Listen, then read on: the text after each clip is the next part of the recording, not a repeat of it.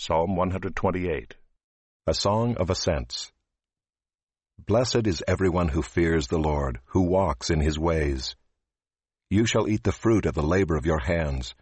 You shall be blessed, and it shall be well with you. Your wife will be like a fruitful vine within your house. Your children will be like olive shoots around your table. Behold, thus shall the man be blessed who fears the Lord.